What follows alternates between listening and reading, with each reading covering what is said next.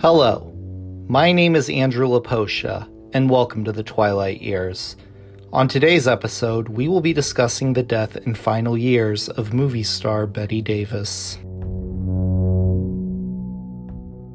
Bette Davis began her acting career appearing on Broadway before moving to Hollywood in nineteen thirty. After starring in various unsuccessful films, she eventually rose to fame in nineteen thirty-four for her performance in the movie Of Human Bondage. The following year, she received her first Oscar nomination for the movie Dangerous, taking home the Best Actress Oscar. A few years later, she received another Academy Award and would receive ten nominations over the course of her whole career. For the next fifty-plus years, she would be a major star with over one hundred acting credits to her name. Bette Davis was a brilliant actress. Her acting style was intense and forceful and has led to her being one of the most revered leading ladies in cinema history. When it came to acting, Bette Davis had a reputation for being a perfectionist. While this often worked in her favor on screen, it could backfire behind the scenes. Bette's feuds with directors, studio executives, and co-stars were legendary. Bette was also married four times and mostly raised her three children as a single parent. Bette Davis had a notoriously large ego, but she used it to her advantage and became one of the greatest as a result. By the early nineteen eighties, Bette Davis was still moderately successful, but more in T V roles than feature films. She won an Emmy in nineteen seventy-nine for her performance in the T V movie Strangers, The Story of a Mother and Daughter. She was given an American Film Institute Lifetime Achievement Award in nineteen seventy-seven. In nineteen eighty-one, she became popular with a younger crowd when the song Bette Davis Eyes was released by Kim Carnes and became the biggest hit of the year. Bette was flattered by the song, writing a letter to Carnes and accepting the gifts of gold and platinum records. In nineteen eighty-three, Bette signed on to do a television series called Hotel. The show would be produced by Aaron Spelling, who at the time was the most prolific television producer. Bette was hesitant to do the show. It would only be seven episodes per season and would pay one hundred thousand dollars per episode. It would also only film one day per show. She told her daughter B D that she wanted out. B D told Bette that she would be crazy to not accept that kind of money for only a few days' work. They would get into hostile arguments about it. Eventually, Bette gave in simply because it would pay well. Bette thought the scripts for the show were awful. She also hated that her part was fairly small. She once told her fans that she would never cameo-ize herself, and she felt she was breaking that rule. After two episodes were filmed, she flew to the home she had in Westport, Connecticut to visit her friend Robin Brown. One morning while taking a shower, Bette noticed a lump on her left breast. She had once claimed cancer would never dare come near me, but after her sister Bobby died of breast cancer in nineteen seventy-nine, she would constantly examine herself. Without saying anything to Robin, she flew back to Los Angeles. Bette visited her doctor, Vincent Carroll, who performed a biopsy. A few hours later, Doctor Carroll went to Bette's home and broke the news to her. She had breast cancer and the tumor was malignant. He said that the only way to combat the disease would be to perform a radial mastectomy. For the sake of Bette's privacy, the surgery would be performed at New York Hospital Cornell Medical Center in Manhattan. Bette was very nervous that she wouldn't make it. The surgery was performed on June ninth, nineteen eighty-three, and was a success. She said that she was glad to discover the tumor when she did, or else she would be riddled with cancer. It was a huge relief for her. However, any relief quickly went away. After nine days, it was looking like Bette would be discharged. All of a sudden, she suffered a mild stroke. Within the span of a week, she suffered three more strokes, increasing in severity with each one. The last one left her partially paralyzed. Her left hand was knotted, and the right side of her face began drooping. She also developed slurred speech. Bette was scared. She didn't know if she would make it. Her assistant, Kath, held her hand, assuring her everything would be okay. But Bette wasn't so sure. She knew a long recovery was ahead, and she felt like a prisoner. Just a few days after the last stroke, she developed an irritating itch all over her body. The doctors weren't sure what caused it. It could have been an allergic reaction to medicine or symptoms of alcohol withdrawal. Regardless, Bette became a nightmare patient. The staff was growing mad at her, and she would scream and curse at anyone who came near her. The strange thing was her behavior seemed to be helping her health-wise, almost like she was back to her normal self. With much difficulty, Bette was eventually persuaded to leave the hospital and rent a suite at Hotel Lombardi, to carry out the remainder of her recuperation. Betty's behavior there hardly changed. The daily physical therapy sessions were painful. Fortunately, her appetite came back and her legs began to regain their shape. Kath assured her she would make it. Betty hated looking in the mirror. She hated the way she looked. She was very thin and her mouth twisted. She instructed Kath that no one see her in her condition. Aaron Spelling pleaded with her to return to Hotel, offering her more money and accommodations in every way. But she said no. Friends wanted to come visit, but Kath turned them away. They started to hate Kath. Betty didn't even want B D to come visit until early September, when Betty requested she did before she went back to Los Angeles. When trying to work out a time to visit, B D said that her husband would have to drive her from her home in Pennsylvania because she was having back problems. Betty was mad about this. She arranged for a car to pick B D up. When B D asked that she be picked up at seven thirty a.m., Betty was mad that it was so early. Regardless, B D did go see her mother, and the visit was uneventful. Despite the mediocrity of the visit, B D felt like she needed to reach out to her mother, and she decided the best way to do that was to write a tell-all biography. If you're like me and you wanted to start a podcast, but were not very tech-savvy, you wouldn't have known what to do. Then I heard about Anchor. If you haven't heard about Anchor, it's the easiest way to make a podcast. Let me explain. It's free. There's creation tools that allow you to record and edit your podcast right from your phone or computer. Anchor will distribute your podcast for you so it can be heard on Spotify, Apple Podcasts, and many more. You can make money from your podcast with no minimum listenership. It's everything you need to make a podcast in one place. Download the free Anchor app or go to anchor dot f m to get started. Betty eventually made it back to Los Angeles, but the recovery continued to be long and difficult. It took her three months to learn to use a knife and fork again. One morning in February nineteen eighty-four, Betty was having difficulty removing her bra. She called out for help, but no one came. In a rage, she attempted to remove it herself and flung it at the T V. She then lost her balance, fell, and broke her hip. Betty was rushed to the hospital, and doctors inserted a pin to help the fracture heal. This put a damper on her recovery. After moving to a beach house in Malibu, she received an offer to star in a T V movie called Murder with Mirrors, an adaptation of an Agatha Christie novel. She would co-star with Helen Hayes, and it would be shot in England. Betty was scared that the public would not react kindly to her appearance, and even though her part was fairly small, she was still worried she wouldn't be able to remember her lines. She was determined to memorize the entire script, and when she finally did, she felt confident about the role. However, when she got to London, she struggled. She also wasn't happy with the final product, mainly because she looked like a shell of her former self. When she appeared on Good Morning America to plug the movie, fans were shocked at her appearance. In November nineteen eighty-four, Betty's lawyer Harold Schiff and her agent Robert Lance got word that B D was writing a tell-all about her mother, to be titled My Mother's Keeper. When the two men broke the news to Betty, she was furious. Schiff and Lance said they would try their best to prevent the publication and release of the book, but they couldn't reach an agreement because the book was already midway through publication. Betty and B D eventually got to talk about the book, and a shouting match ensued.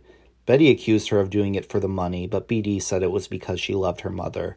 Betty angrily hung up the phone. With the confrontation behind her, B D finished the book and planned a publication tour, which was to begin on Mother's Day nineteen eighty-five. Several years earlier, the daughter of Joan Crawford, Betty's late co-star and rival, had written a scathing tell-all about her mother, and people thought My Mother's Keeper was going down the same route. The book about Crawford, titled Mommy Dearest, detailed her as physically abusive. While My Mother's Keeper didn't portray Betty that way, it was hardly less flattering. B D portrayed Betty as an emotionally abusive drunk who made embarrassing scenes in public. The accuracy of the book was debated. Some did think that the general portrait of Betty was accurate, but some events detailed in the book were skewed. Many of Betty's friends and family trashed the book, calling it inaccurate. They agreed that B D did it for the money. Another possible motive was B D's recent religious conversion, and she wanted to paint Betty as a sinner. Despite the backlash, the book became a bestseller. It took Betty months to actually read the book. She had mostly heard about the stories in it through friends. She was deeply offended by My Mother's Keeper. Letters of support came from stars like Burt Reynolds, Meryl Streep, and Sally Field, but it was no use. Many agreed that the book was the beginning of the end for Betty. Betty continued to suffer in nineteen eighty-five when her assistant Kath decided to move to France to be an assistant to clothes designer Patrick Kelly. Betty was very upset. Fortunately, she found work. She signed on to star in another T V movie, As Summers Die, and was able to hire a new assistant. But that was the only work she was able to get. Roles dried up. She called Robert Lance every couple of days and asked why she wasn't getting any scripts. Lance said because roles Betty could play weren't in demand, but the truth was Betty wasn't employable because of the state she was in. For a year, Betty did not have any acting roles. She took this time to start on a second autobiography that would serve as a response to My Mother's Keeper. In the summer of nineteen eighty-six, producer Mike Kaplan offered Betty a role in the movie The Whales of August, which was a movie about two elderly widowed sisters. She would co-star with silent film superstar Lillian Gish, who had done very little work since talkies began. It would be Betty's first film role in six years and would be shot in Maine. Almost from the beginning, Betty hated working with Gish. Gish was ninety-three years old, and Betty would make disparaging remarks about her age and grumbled about having to share the limelight with her. Shortly before filming began, Betty underwent a minor corrective surgery on her hip. The weather in Maine was very cold, and it sometimes was a pain for Betty to walk. She would also continue to be trouble on the set and briefly quit the movie on the first day. The Whales of August was released in October nineteen eighty-seven. Because it was considered more of an art film, it did not have a wide distribution. Reviews were decent. Gish's performance was acclaimed, and Betty's performance got good reviews too, but that wasn't enough for her. She was very jealous of Gish. Betty refused to attend the movie's premiere at the Cannes Film Festival with Gish and director Lindsay Anderson. When The Whales of August was released, it garnered moderate box office results. There was talk that both Betty and Gish could get Oscar nominations for Best Actress, but instead only their co-star Anne Southern received a nomination for Best Supporting Actress, which greatly disappointed Betty. When the nominations were announced, Betty called Anne at her home in Idaho. However, instead of congratulating her, Betty offered to accept the award on her behalf if she was unable to make it to the ceremony in Los Angeles. The Whales of August did not help her get any new roles, and she fired Robert Lance. Lance was devastated. He wasn't just Betty's agent, but they were good friends too. Betty was also getting more frail and reportedly weighed less than one hundred pounds. However, Kath came back into her employ, and she was about to do a book tour for her new autobiography, This and That. However, that book did not get good reviews. Fans who were expecting a harsh response to My Mother's Keeper did not get that. Instead, Betty actually spoke kindly of B D. Even though the book didn't get good reviews, it did manage to reach number five on the New York Times bestseller list, but Betty was upset that it didn't reach number one. In nineteen eighty-eight, director Larry Cohen had a movie in mind for Betty. It would be a black comedy with supernatural overtones called The Wicked Stepmother. Cohen had initially submitted the script to Robert Lance, who rejected it without showing it to Betty. After Lance was fired, Cohen tried again, showing it to her new agent, Michael Black. Weeks later, Betty called Cohen, saying she enjoyed the script and wanted to talk to him. When Cohen met with Betty, he was shocked by how frail she looked. Betty agreed to do the movie for two hundred fifty thousand dollars and wanted Kath to be the producer for the movie. M G M agreed to do the movie, but had doubts that Betty would bring them the desired box office results. Even though Cohen enjoyed Betty, other crew members didn't feel the same way. The cinematographer was ready to quit on the first day. Betty's frailties didn't help either. Cohen offered to have a bed installed in her dressing trailer, but she refused, saying she has never laid down between takes. At one point, Betty fell walking to her trailer. People started to go to help her up, but Cohen stopped them, knowing Betty wouldn't want their help. She refused help from anyone and reportedly laid there for twenty minutes. Eventually, crew members placed wooden crates next to her, and Betty used them to help herself up. Cohen told her to take the rest of the day off, but Betty said she could continue to work. She worked later that day and did fine. After a week of filming, Betty decided she hated working on The Wicked Stepmother. She thought she looked terrible when the dailies were shown and quit the movie. Betty had worked hard on her appearance and felt that it still wasn't good enough. Harold Schiff and Michael Black called Larry Cohen and blamed him for Betty's leaving. They said he wasn't sympathetic enough when Betty fell and that the lighting on the movie caused her to be disoriented. At first, there was talk that maybe she'd return after some dental work was completed, and Cohen shot scenes that could be done without her. But eventually it became obvious she wasn't coming back. With Betty gone, Larry Cohen did his best to change the script so that he could cobble the fifteen minutes of footage he shot with Betty into a working movie. The solution was for Betty's character to change into a beautiful young woman. With this change, the movie got very far away from Larry's initial vision, and the movie suffered from it. The movie was released directly to video. Betty was appalled that they used the footage she had shot. She went on Entertainment Tonight and publicly blasted Cohen and the movie. It was very obvious that Betty would never make another movie. During this time, Betty became a frequent talk show guest, appearing with Johnny Carson, Larry King, Joan Rivers, and David Letterman. With her skewering of the studio system, Joan Crawford, and Faye Dunaway, she became a fan favorite. Despite her frailties, she remained very sharp. It was becoming increasingly hard for Betty to move around. She grew fearful that if she didn't keep busy, she would die. So she accepted any invitations for interviews and public appearances she was offered. She also accepted several Lifetime Achievement Awards, traveling tens of thousands of miles throughout nineteen eighty-eight and into nineteen eighty-nine. These included a Kennedy Center honor and the Legion of Honor from France. In April nineteen eighty-nine, despite feeling weak, she flew to New York to accept the Film Society Award at the Lincoln Center. New York Times film critic Vincent Canby wrote about how frail she was. Sometimes Betty would nod off in the middle of a sentence. Kath was very worried and told her to see a doctor. That summer, she received bad news. Her cancer had returned. She began secret radiation treatments at Cedars-Sinai Medical Center, which was just a few miles from her home. Reports of the cancer's return never made the news, but tabloids noted her skeletal appearance and suggested that she was starving herself to death. On television, Betty's deterioration was very obvious, and B D attempted to reach out to her before it was too late, but she was never able to. Betty was in constant pain and feeling nauseous because of the radiation.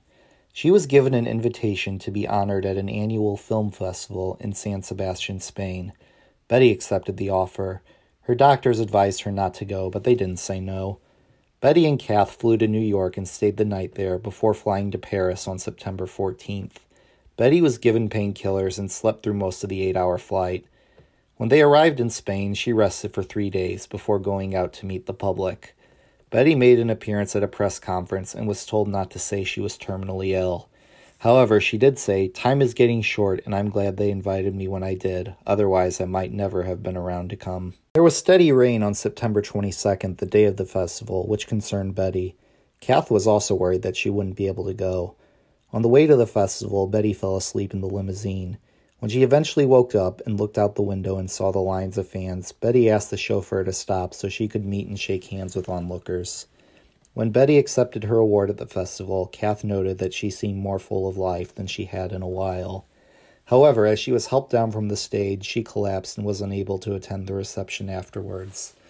Over the next week, she attended a few functions, but she seemed out of it, suffering from flu-like symptoms. A doctor came to Betty's hotel but didn't know how to help her. Kath called Harold Schiff and alerted him of the situation. He advised her to fly Betty to the American Hospital in Paris, where some of the world's greatest cancer specialists practiced. On October third, an ambulance plane arrived to take Betty to Paris, but she insisted that she looked good, dressing nice and putting on makeup. Betty refused a stretcher and was talkative and alert during the flight. At the hospital, tests showed that the radiation therapy wasn't working and that her cancer had spread. The doctor also said that it would not be safe for Betty to return to America. All he could do was give her morphine shots to numb the pain. Even though she had a lot of morphine in her system, Betty remained alert. Her son Michael called and said he wanted to come see her, but Betty told him not to, insisting she'd be fine and would make it back to the United States. On October sixth, nineteen eighty-nine, Betty was weaker than ever. She told her doctor she wanted to be alone with Kath. When a doctor came by, Betty apologized for having been a burden. As the night began, dark clouds formed in the sky, which made Betty smile, because rain always seemed to bring good luck to her. Around eleven p.m., Bette Davis died at the age of eighty-one. Betty's death was huge news. Some felt that she might have been fine had she not traveled to Spain, but some felt it was good that she did.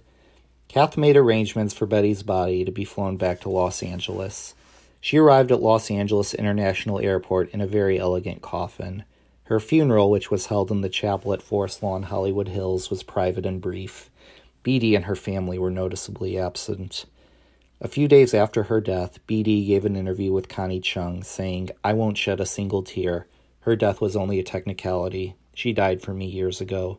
Betty was interred in the Davis family mausoleum at Forest Lawn alongside her sister and mother. Her epitaph reads, "She did it the hard way." It's very fitting. She never had it easy, and her hard work paid off. That's why she's a legend and one of the greatest of all time. Thank you all for listening to The Twilight Years. Please don't forget to subscribe, and if possible, leave me a review. Follow me on Facebook and Twitter. The links are included in the description of this episode. Do you have anyone you would like to see talked about on this podcast? Let me know and I'll do my best to get to them. Thank you again for listening. My name is Andrew LaPosha, and I will see you next time.